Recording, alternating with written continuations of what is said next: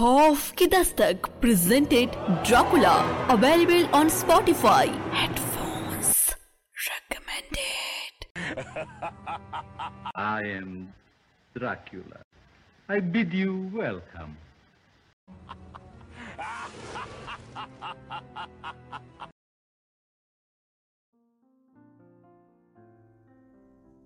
Jonathan Harker ने बिस्तरेश के बारे में बहुत सारी अफवाहें सुनी थी और पुस्तकों के माध्यम से किस्से और कहानियों में भी पढ़ा था कि वहाँ के पुराने खंडरों एवं पुरानी हवेलियों पर प्रेतात्माओं और पिशाचों की छाया है। लेकिन उसका मन इन अफवाहों पर विश्वास न कर सका। मेरे विचार से यह सिर्फ़ और सिर्फ़ अंधविश्वास था। कोई अस्तित्वहीन प्राणी, अद्भुत अमानवीय और अलौकिक शक्ति का स्वामी भी हो सकता है। इस बात पर उसका विश्वास करना असंभव था। भले ही उसका मन इन बातों पर विश्वास नहीं करता था, लेकिन ऐसी अफवाहों में कमी नहीं आई। बीतते वक्त के साथ भी ऐसी बातों से दो चार होता रहा। वो इन बातों पर विश्वास तो नहीं कर सका, लेकिन उसके मन में उत्सुकता की चिंगारी सी उठने लगी थी। उसने अपनी इस जिज्ञासा को शांत करने के लिए बिस्तरेज जाने की ठान ली। बिस्तरेज रवाना होने से पहले हॉर्कर ने थोड़ा सा समय लंदन की सबसे बड़ी लाइब्रेरी में व्यतीत किया, ताकि ट्रांसलोना के बारे में कुछ आवश्यक जानकारी प्राप्त हो सके। क्योंकि वहाँ पर जिस व्यक्ति से वो मिलने के लिए जा रहा था, उससे मिलने से पहले वो उस क्षेत्र को पूर्ण रूप से सही जानना चाहता था। और वो व्यक्ति था काउंट ड्रैकुला। काउंट ड्रैकुला ने उससे पत्र व्यवहार करके उसे ट्रांसलोना बुलाया था। वो उसे अपनी जायदाद के विषय में कानूनी सलाह मशवरा करना चाहता था। कई पुस्तकों की सहायता से और मानचित्रों को देखने के पश्चात हॉरकर इस नतीजे पर पहुँचा कि जिस स्थान के लिए वो जा रहा है, वो तीन प्रांतों की सीमा पर ऊँचे पहाड़ों के मध्य में बसा हुआ है। इसे यूरोप का सबसे सूना और गुमनाम क्षेत्र माना जाता है। लाख कोशिश करने के बावजूद भी जॉनथन हॉर्कर को कोई भी ऐसी पुस्तक नहीं मिली जिसमें ड्रैकुला के महल के बारे में कुछ जानकारी हो। बस केवल इतना ही मालूम हो सका, काउंट ड्रैकुला ने जिस क्षेत्र का पता दिया था, उसी सीमा पर एक छोटा सा कस्बा, बिस्तरेज बसा हुआ है। हॉर्कर ब्रिस्तेज के लिए एक मई को म्यूनिस से आठ बजकर पैंतालीस मिनट पर रवाना हुआ। ट्रेन एक घंटा लेट चल रही थी। ट्रेन में सफ़र करते हुए जब हार्कर ने कारपेशन की पहाड़ियों का नज़ारा किया तो वहाँ की मनोरम वादियों का अद्भुत दृश्य देख एकाएक वो मंत्र मुक्त सा होकर रह गया। प्रकृति की उस हृदय स्पर्शी छटा को देख एक पल के लिए उसे विश्वास नहीं हुआ कि धरती का कोई टुकड़ा कल्पना लोग जैसा भी सुंदर हो सकता है। उसकी निगाह जिधर भी जाती दूर दूर तक हरियाली ही हरियाली थी। मानो ईश्वर ने प्रकृति का संपूर्ण सौंदर्य उसी स्थान पर उड़ेल दिया उस जगह ने जोनाथन हार्कर का मन मोह लिया था। आगे एक घना जंगल पड़ा। वहाँ पहुंचकर अचानक हार्कर के मस्तिष्क को एक झटका लगा था। वहीं एकाएक उसने महसूस किया जैसे कि उसके शरीर में जुम्बिश हुई। खुद को संभाला तो पाया कि ट्रेन अचानक से रुक गई है। उसका भ्रम था या सच में ही ट्रेन रुक गई थी। इस बात को जानने के लिए उसने खिड़की से बाहर झाँक कर देखा। बाहर चारों तरफ़ अंधेरा छाया हुआ था। जिसे भेद पाना उसके नज़रों के वश की बात ना थी। वास्तव में ट्रेन की गति बहुत धीमी हो गई थी। एक पल वो भी आया जब ट्रेन के पहिए घर्षण करते हुए ट्रैक पर जाम हो गए। ट्रेन रुकने के बाद हार्कर ने अपनी कलाई घड़ी पर दृष्टिपात किया और उस समय तीन बजकर बीस मिनट हो चुके थे। ट्रेन को तीस बजकर पैंतालीस मिनट पर बिस्तरेज पहुँचना था। यानी कि वहाँ से बिस्तरेज पहुँचने में लगभग पच्चीस मिनट बाकी थे। हॉरकर ट्रेन के जिस डब्बे में सफ़र कर रहा था, उस डिब्बे में वो अकेला ही मुसाफिर था। इस कारण से वो अपने सहयात्रियों से बात चीत करने से भी वंचित था। उसने पुनः खिड़की के बाहर झाँक कर देखा, मगर इस बार भी अंधेरे नहीं उसका स्वागत किया। कुछ सोचकर उसने खिड़की से बाहर गर्दन निकाली और इधर उधर देखा, लेकिन कुछ भी दिखाई ना दिया। हरकर ने इस आशा से खिड़की से बाहर झांकने की कोशिश की थी कि शायद साथ वाले डिब्बे में बैठे मुसाफिर भी व्यग्र होकर बाहर का नज़ारा देख रहे हों। वो उनसे पूछताछ करने का संयोग प्राप्त होगा, जिस बहाने वो उनसे बात भी कर सकेगा। लेकिन जब उसे कोई नहीं दिखा तो उसने साथ वाली बोगी में जाने का विचार किया। वो अन्य मुसाफिरों से ट्रेन के अचानक रुक जाने का कारण पूछना चाहता था। वो अपने इसी विचार के तहत अपने डब्बे से उतरा भी। अभी उसने साथ वाले डब्बे की तरफ़ अपने कदम बढ़ाई थे कि उसका दिल धक से काँप उठा। कारण?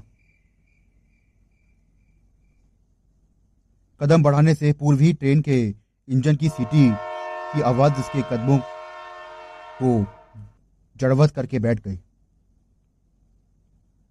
सीटी का सायरन जो कि ट्रेन चलने का संकेत था।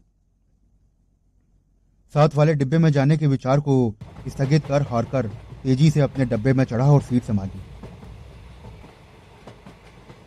खिड़की गंद बंद करने के बाद में हारकर आराम से पैर फैलाकर बैठ गया। यहाँ की गाड़ियों का भी कोई भरोसा नहीं हुआ करता। वो किसी भी समय रुक जाती हैं और अचानक चल पड़ती हैं। लगभग साढ़े चार बजे। ट्रेन बिस्तरेज स्टेशन पर रुकी। बिस्तरेज एक छोटा सा कस्बा था। स्टेशन पर ट्रेन के रुकते ही एक शोर भरने लगा। स्टेशन पर उभरते शोर ने आकर की उन्मादी नींद को झटका। उसने अपनी आँखों को मला और अंगड़ाई लेकर जमाई ली और अपनी सीट से उठ खड़ा हुआ ट्रेन से उतरकर उसने गरम गरम चाय पीने का मन बनाया और एक ठीक ठाक से टी स्टॉल की तरफ़ बढ़ गया। हल्का फुल्का चाय नाश्ता करके वो स्टेशन के बाहर निकला। चलते हुए एकाएक उसकी नज़र एक होटल के तिरछे टंगे बोर्ड पर पड़ी, जो इस बात की चुगली कर रहा था कि वही होटल गोल्डन टॉर्न है। वो तेज कदमों से उसी ओर बढ़ गया। हरकर के होटल पर मंद मुस्कान तैर रही थी। वो होटल के मेन गेट पर पहुँचा तो उसने महसूस किया कि जैसे वो होटल ना होकर कोई सराय हो। कारण, होटल की इमारत आधुनिक साज सज्जा की तरह ना होकर एकदम सराय जैसी थी।